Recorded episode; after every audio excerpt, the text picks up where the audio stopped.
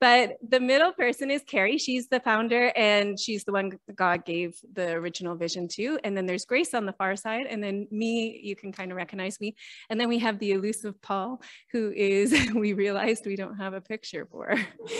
um, when we were beginning, I am not clicking. Did I do something? Okay. Uh, when we were beginning, we read the biography of George Mueller, and he really influenced the way that we wanted to um, go about in our business and ministry. And that was, he was a missionary from uh, Germany going to England. God showed him to lead, to um, have orphanages and I mean, among other things, but in with the orphanages, he just prayed for the provisions and he didn't go around asking for it. He just prayed and wanted it to be a testimony of what God had done through the power of prayer and just how specific God is, how he loves to give to his children. So um, that's a part of what we do. And I wanted to share two stories with you of what he's done this year alone yeah, my thing's not working. so at um, when we first began, we got to uh, go on Summit Community Church this year. And when we were there, um, at the beginning, before they started to give us like the lease and stuff, they had thought that they were going to be able to let us use their well. And as we got into it, they realized that the capacity of what we needed for the water, their well could not support. So they said to us, are you able to farm without water? Yeah. so this was like the hardest thing for me. This was my major faith thing. And so at the time, the prayer discipleship group was learning about protracted prayer. So you hold yourself away with God until he shows you something, right? I mean, so I was like, pray for me. I said this to the prayer discipleship group. I'm going to go and, and do this. And so I stayed up until three in the morning talking to God. And at the end of that, I'll pretend, um, I, he gave me this those who sow in tears shall reap with shouts of joy. He who goes out weeping, bearing seeds for sowing, shall come home with shouts of joy, bringing his sheaves with him. And I just found God was saying, Go forward. I'm going to be with you. And I told my teammates, maybe I shouldn't have, even if I have to water these plants with my tears, God's telling us to go ahead. So he started, oops, oh. And God started to give us what we needed. We would pray about it. We have a prayer WhatsApp group as well, so they pray along with us. Some of you are in that. Um, and God was providing like fast, fast, fast, like within a week, pretty much. We would see his hand working. So we prayed for a greenhouse and a man that I don't know very well who works at Bayview Glen. His wife works at Summit. And he called me up and he's like, Tasha, I heard you got a 1.5 acres because of COVID, Bayview's closed, we have south-facing windows. Want to put your plants there. So a thousand tomato and pepper plants went into Bayview Glen and he like took care of them. Plus I have like a six by eight little tiny greenhouse and it was all over my backyard. Sorry to my neighbors. We needed a shed and within a week, God laid that on someone's heart to give it to us, plus people to build it. We needed a fridge.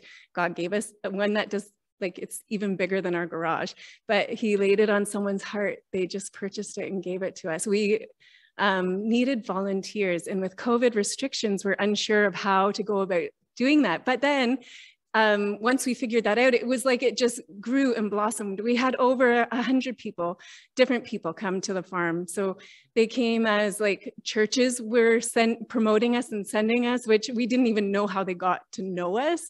And they would like invite other people. We had homeschool groups, we had teenagers, we had um, seniors therapy clubs. we had um, just individuals, some coming up to three times a week for the whole growing season.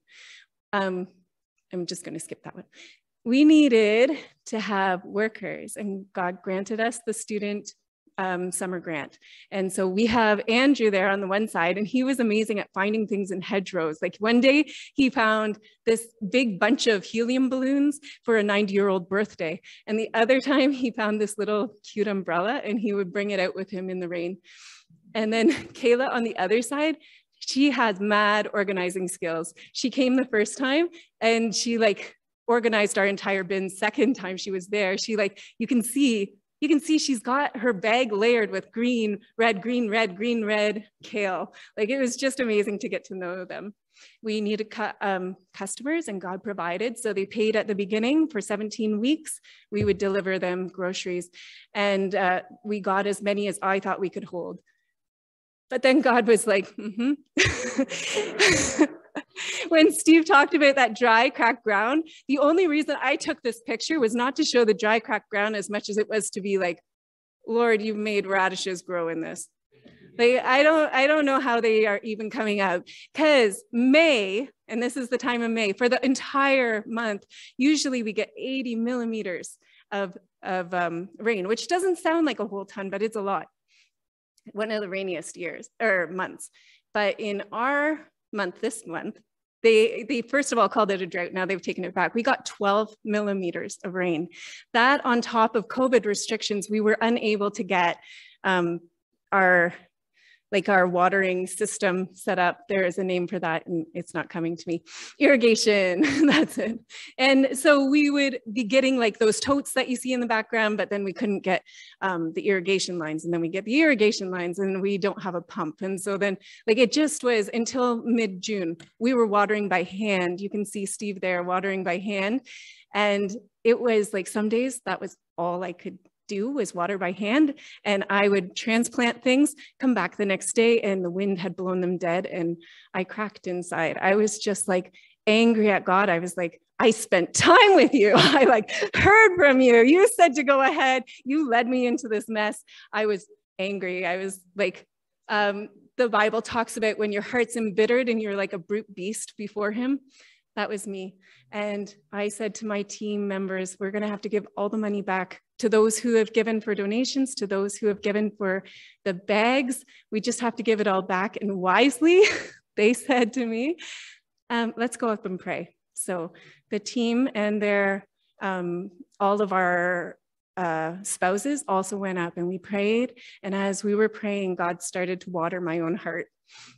And he said to me, Tasha, this is my farm. It's not your farm. And if this weight that you're feeling is so strong, that's because you're taking on a weight that's not your own. If I desire this farm to fail, that's my choice. If I desire this farm to um, explode and do well, that's my choice too. And all the glory goes to me. And I'm like, right. And he said, when you are coming to me right now, you are begging me for things, you are asking me for things for this in particular, but you are not coming to know me and I want you to come in order to know me and then just to work out of that. There, there's nothing against praying for something, but that was where my heart was in the wrong. And he gave me this verse The Lord will guide you always. He will satisfy your needs in a sun scorched land and will strengthen your frame. You will be like a well watered garden, like a spring whose waters never fail. So it's very specific for me. And from that time on, I would go to the farm, sit in the car or on a lawn chair, set the timer, and just spend time with God. Make sure I didn't pray about the items necessary for the farm. I would just rest in his word and be rejuvenated. And the second day after we prayed up there, it rained. A week later, it rained hard and long. And I never had to deal with that issue in my heart again. And we had plenty and we got irrigation. And my second story comes from near the very end. Um, we have no picture of Paul, so I put up this flower, but Paul came to us around in the middle of August and said, we need around $6,000 in order to finish well. And we're like, $6,000. Okay, so like we prayed, we tried things. God seemed to be putting a blockage up. Things on our website didn't sell very well, or, you know, like things just weren't moving through. And we're like, God, there seems to be a blockage. What is it you're wanting us to do? And we meet every Tuesday for prayer during the growing season. And God said to invite the WhatsApp prayer team to go on the land, much like we did with just our team, to do that with the prayer WhatsApp team. And some were able to come up. It was COVID, so it was still like, who knows? But we had quite a few come up. And we prayed and we worshiped on August the um, 17th, I think. And a week from that date, we were on our our weekly prayer thing.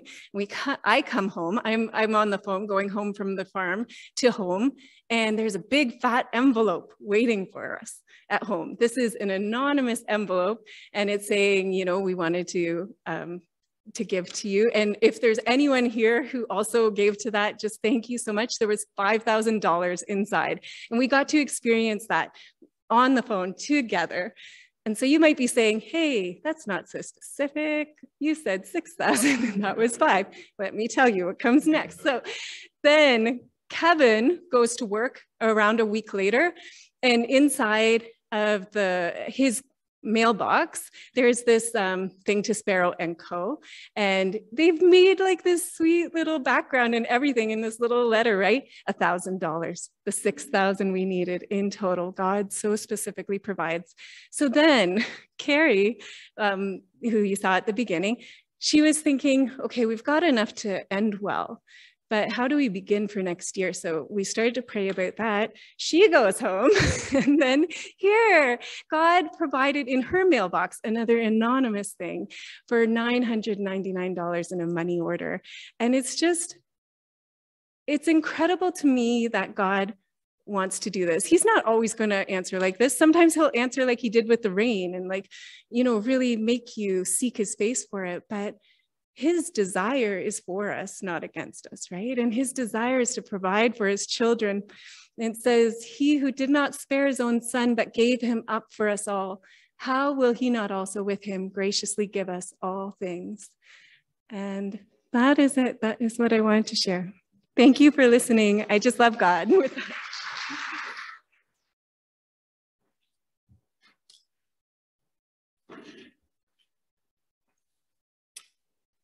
Our first scripture reading this afternoon is from Isaiah, Isaiah chapter 28, verse 16.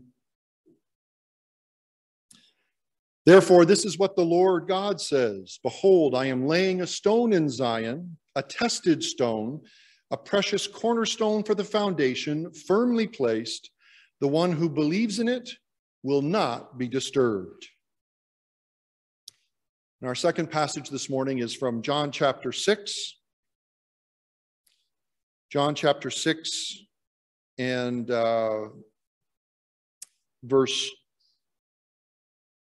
29. Jesus answered and said to them, This is the work of God, that you believe in whom he has sent. And lastly, I want to read the, the part of a story from Acts chapter 16, verses 25 to 31. In Acts chapter 16, Paul and Silas have been arrested and thrown into prison uh, because they were testifying about Jesus Christ. And they have been put into prison and are being kept under, under Roman guard. Acts chapter 16, verse 25. Now, about midnight, Paul and Silas were praying and singing hymns of praise to God, and the prisoners were listening to them.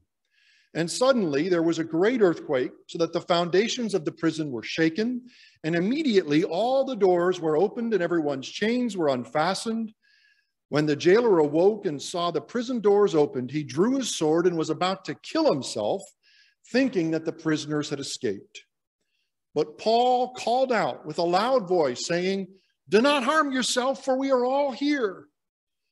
Verse 29 And the jailer asked for lights and rushed in, and trembling with fear, he fell down before Paul and Silas. And after he had brought them out, he said, Sirs, what must I do to be saved? And they said, Believe in the Lord Jesus, and you will be saved, you and your household. And they spoke the word of God to him together with all who were in his house. Amen. Let us pray. Heavenly Father, I pray that the words of my mouth, the meditations of all our hearts, Lord, would they be pleasing in your sight, O Lord, our rock and our redeemer.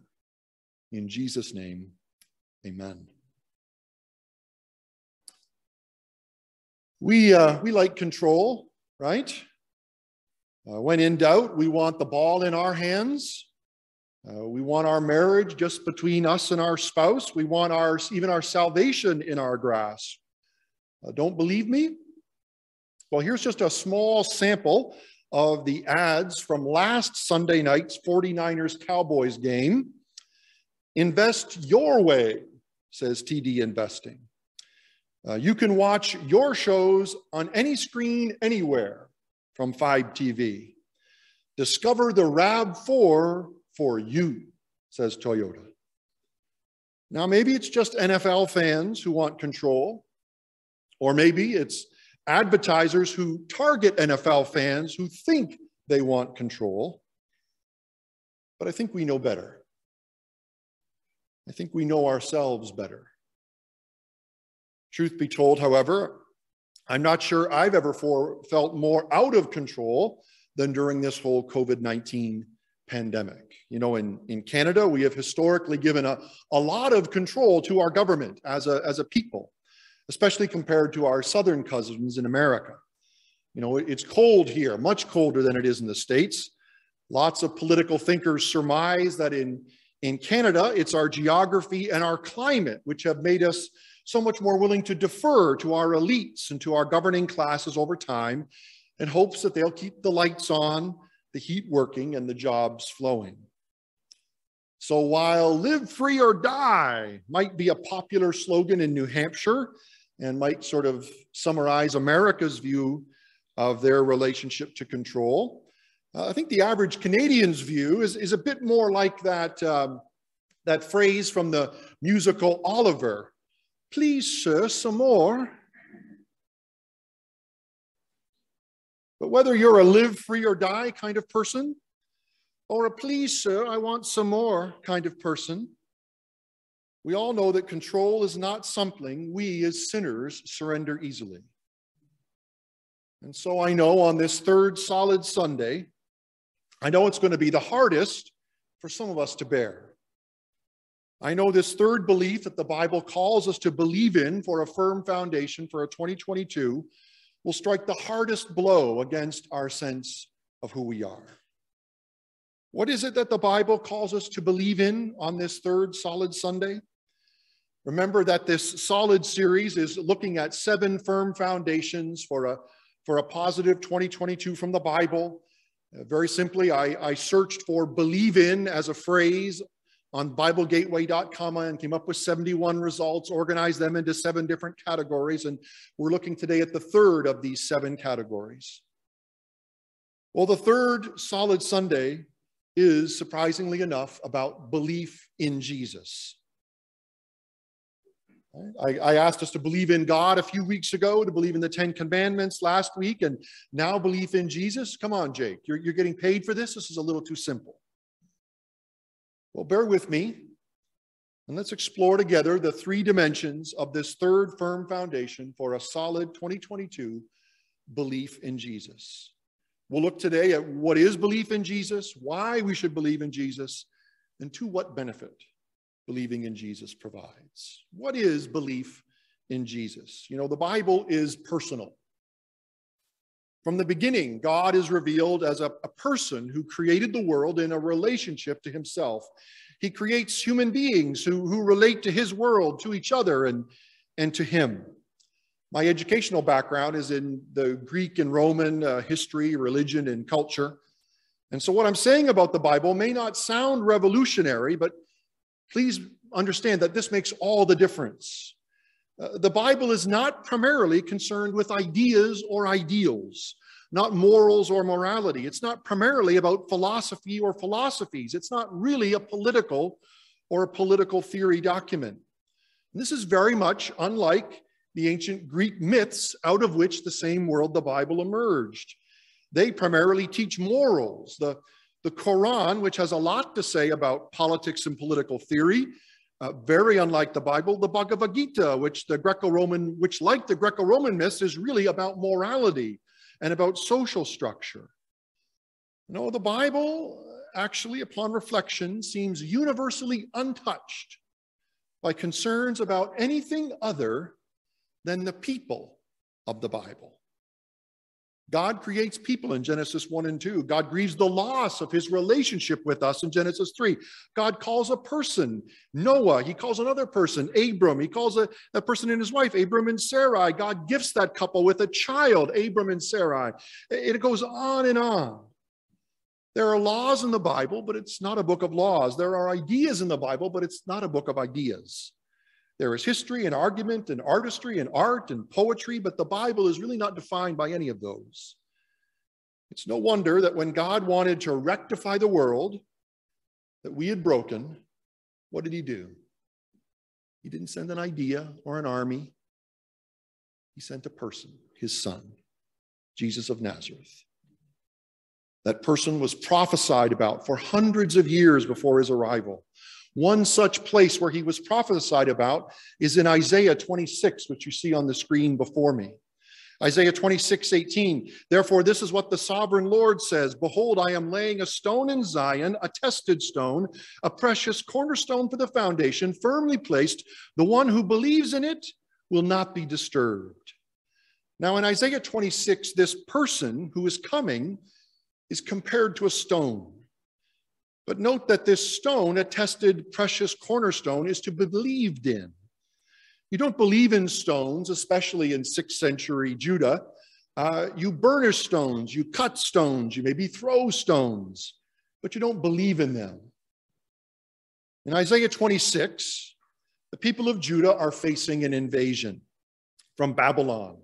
This invasion will end their kingdom. It will destroy their temple. It will, will see their population decimated and carried off into exile. In the face of this intruder, the leaders of Judah, to whom Isaiah is speaking, uh, rather than seeing their circumstance as a sign of a spiritual problem, they see it only in political terms. Rather than seeing their problem as a people problem between them and God, they see it as something to be solved by having a new alliance with Egypt.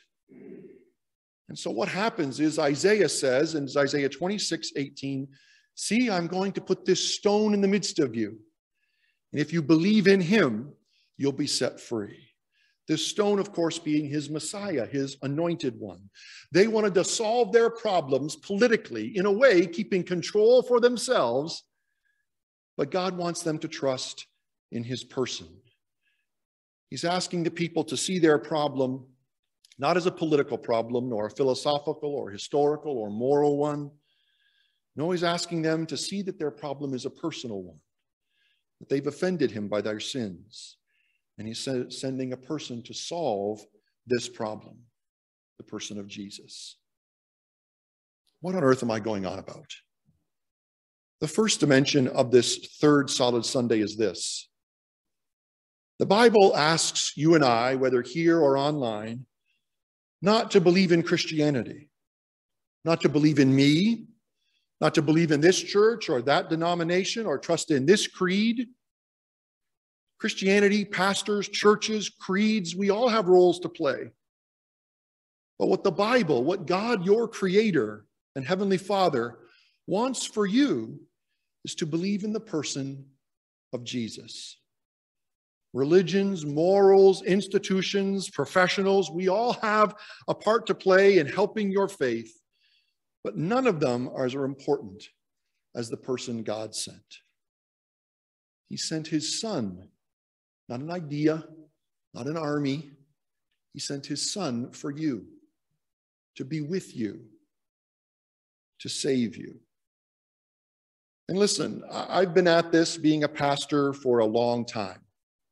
And on my watch, on my watch, during my generation of leading the church in Canada, we are now in the middle of what is probably going to be called by historians years from now the largest single exodus of Christians from worshiping participation in their local churches ever witnessed in English speaking Canada. It's long been predicted that as many as one third of Canada's 27,000 churches would close within the next seven to 10 years. The United Church of Canada, our brothers and sisters there, by their own admission, are closing. Can you imagine one church a Sunday? And let's be clear, that's how this whole thing for me, for us, works. We gather together, people give, the church is funded, people like myself are looked after. And I don't know how much longer churches like Rouge Valley or other churches can keep going. Maybe it's five years, maybe it's one year, maybe it's a hundred years. Only God knows. But what I do know from these last 28 years in ministry is this is that whether I or this church or any other pastor or any other denomination survives one year, five years, or a hundred years, what I do know is that Jesus will be there for you. That a church, any church, is only as useful and is only used by the degree, by God, to the point where it connects people with Jesus. So if we want a future for Rouge Valley Church, then our whole job is to help people not to find us or to find me or to find you or to find this building or to find us at this time or in this URL online. Our whole point is to help people connect with Jesus.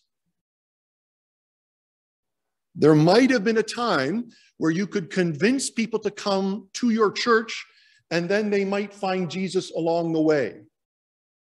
That you could sort of market or sell a church socially. Come and join our club, and then hopefully maybe you'll find Jesus. But it's not becoming more socially acceptable to come to church. People are not getting points out in the world for being here like they perhaps used to. So to come here, it's costing you something out there.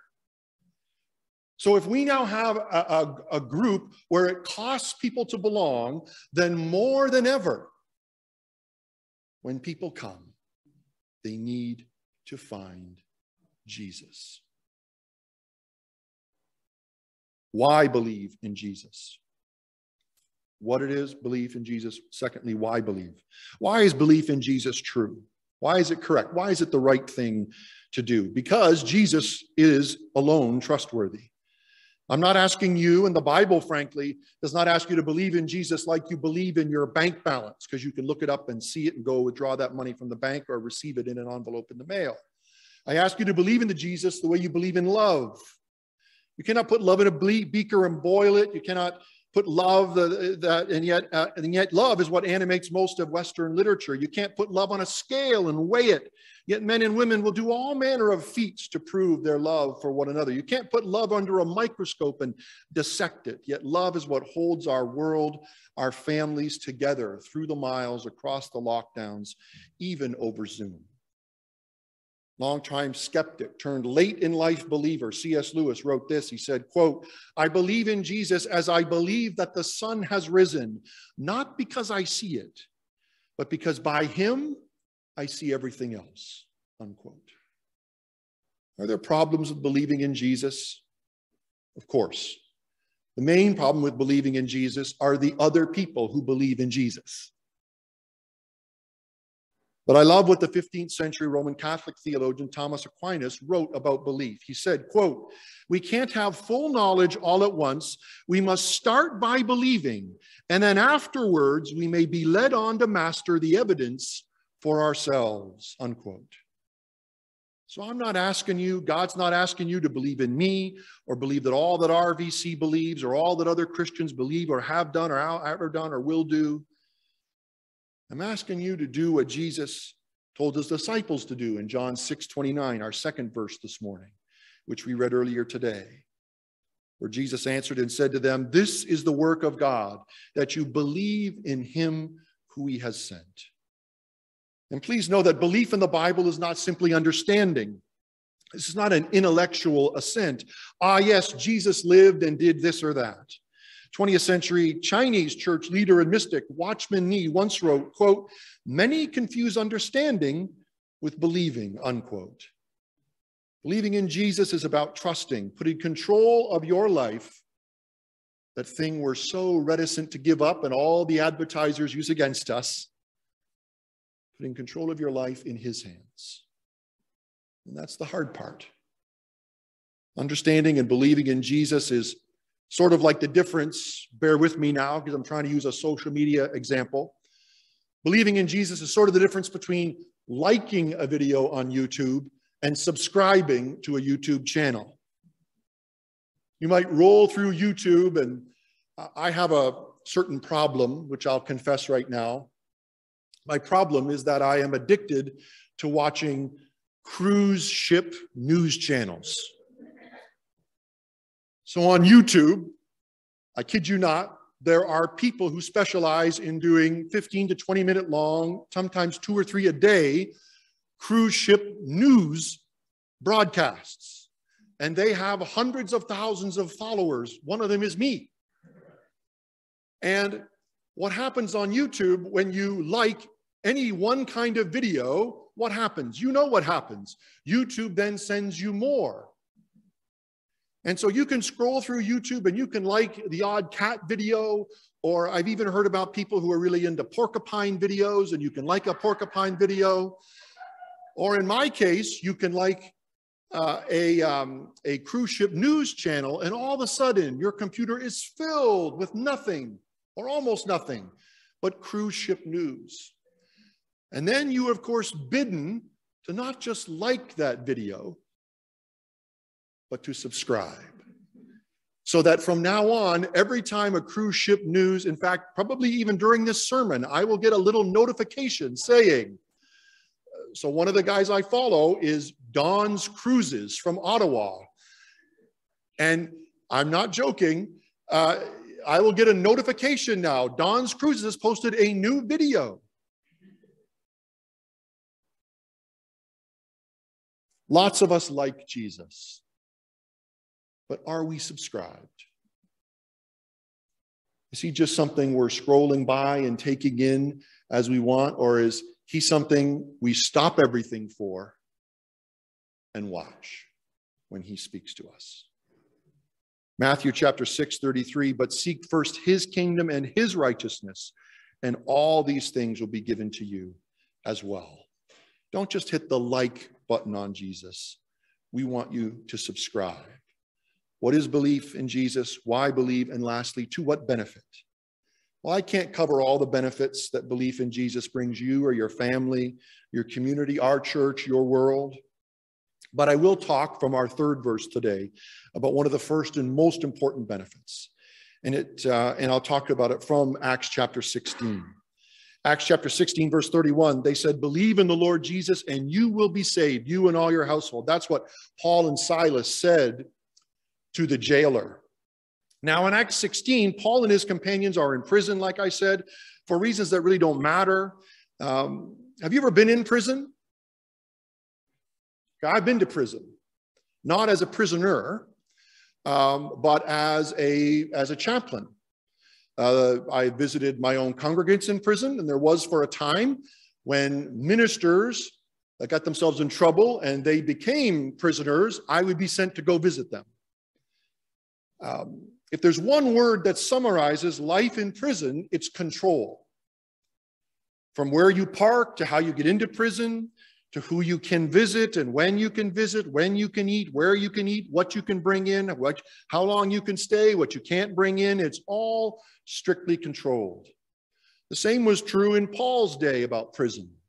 In fact, being a jailer in Paul's day was a subcontract you could win from the Romans by bidding on the right to be a jailer. You then could make back the amount you bid to run the jail by extorting the prisoners uh, uh, by collecting a fee on the debts they owed you um, in the first place. That's how it was a, like a business you would run. The only catch was that if the Romans brought you a prisoner and you were looking after a Roman state prisoner, then they had a zero escapee policy, which meant if the Romans entrusted you a state prisoner, not just a regular old prisoner, and the person that was under Roman guard that they had given to you escaped, then your life was demanded of you. That's why in this story, the jailer goes to take out his sword and end his life when the earthquake happens and every all the doors open because he thinks the people have escaped and now the Romans are going to come because he let their prisoners, Paul and Silas, escape. The Romans are going to come and kill him. You know, it's a pretty good gig being a jailer for the Romans, but it has a really high performance threshold. But that's why Paul yells out, Don't harm yourself. We are all here. So, for that reason, in Paul's day and in ours, prisons are run by people who are really into control. But look again at verse 30. And after he brought them out, what did the jailer say to Paul and Silas? He said, Sirs, what must I do to be saved? What's belief in Jesus do for us? Even, those of us whose whole career, whose whole way of life whose actual very life depends on being in charge, being the baddest, being the most authoritative, being the most in control person than a Roman jailer. Look what he says. He says, Sirs, what must I do to be saved? Do you hear it? The jailer calls his prisoners sirs. A belief in Jesus made this jailer call the jailed sirs. What's the first and most important benefit for you and I when we believe in Jesus? Humility. It's the admission that our life is not in our control. That regardless of what the ads say on Sunday night, regardless of what our job requires of us, even as a jailer, that when you turn your life over to Christ, you realize that you're not your own God. And even the jailer is able to call the jailed sirs. 16th century Roman Catholic priest turned Protestant reformer Martin Luther wrote, quote, God made man out of nothing, and as long as we are nothing, he can make something out of each one of us. So on this third solid Sunday, RVC, what should you believe in for Affirm 2022? Believe in Jesus. Why should you believe in him? Because he alone is trustworthy. And lastly, to what benefit is there to believe in Jesus? Believing in him means we can stop believing in ourselves, stop trusting ourselves for our own salvation, stop making ourselves our own gods, and turn our lives over to him.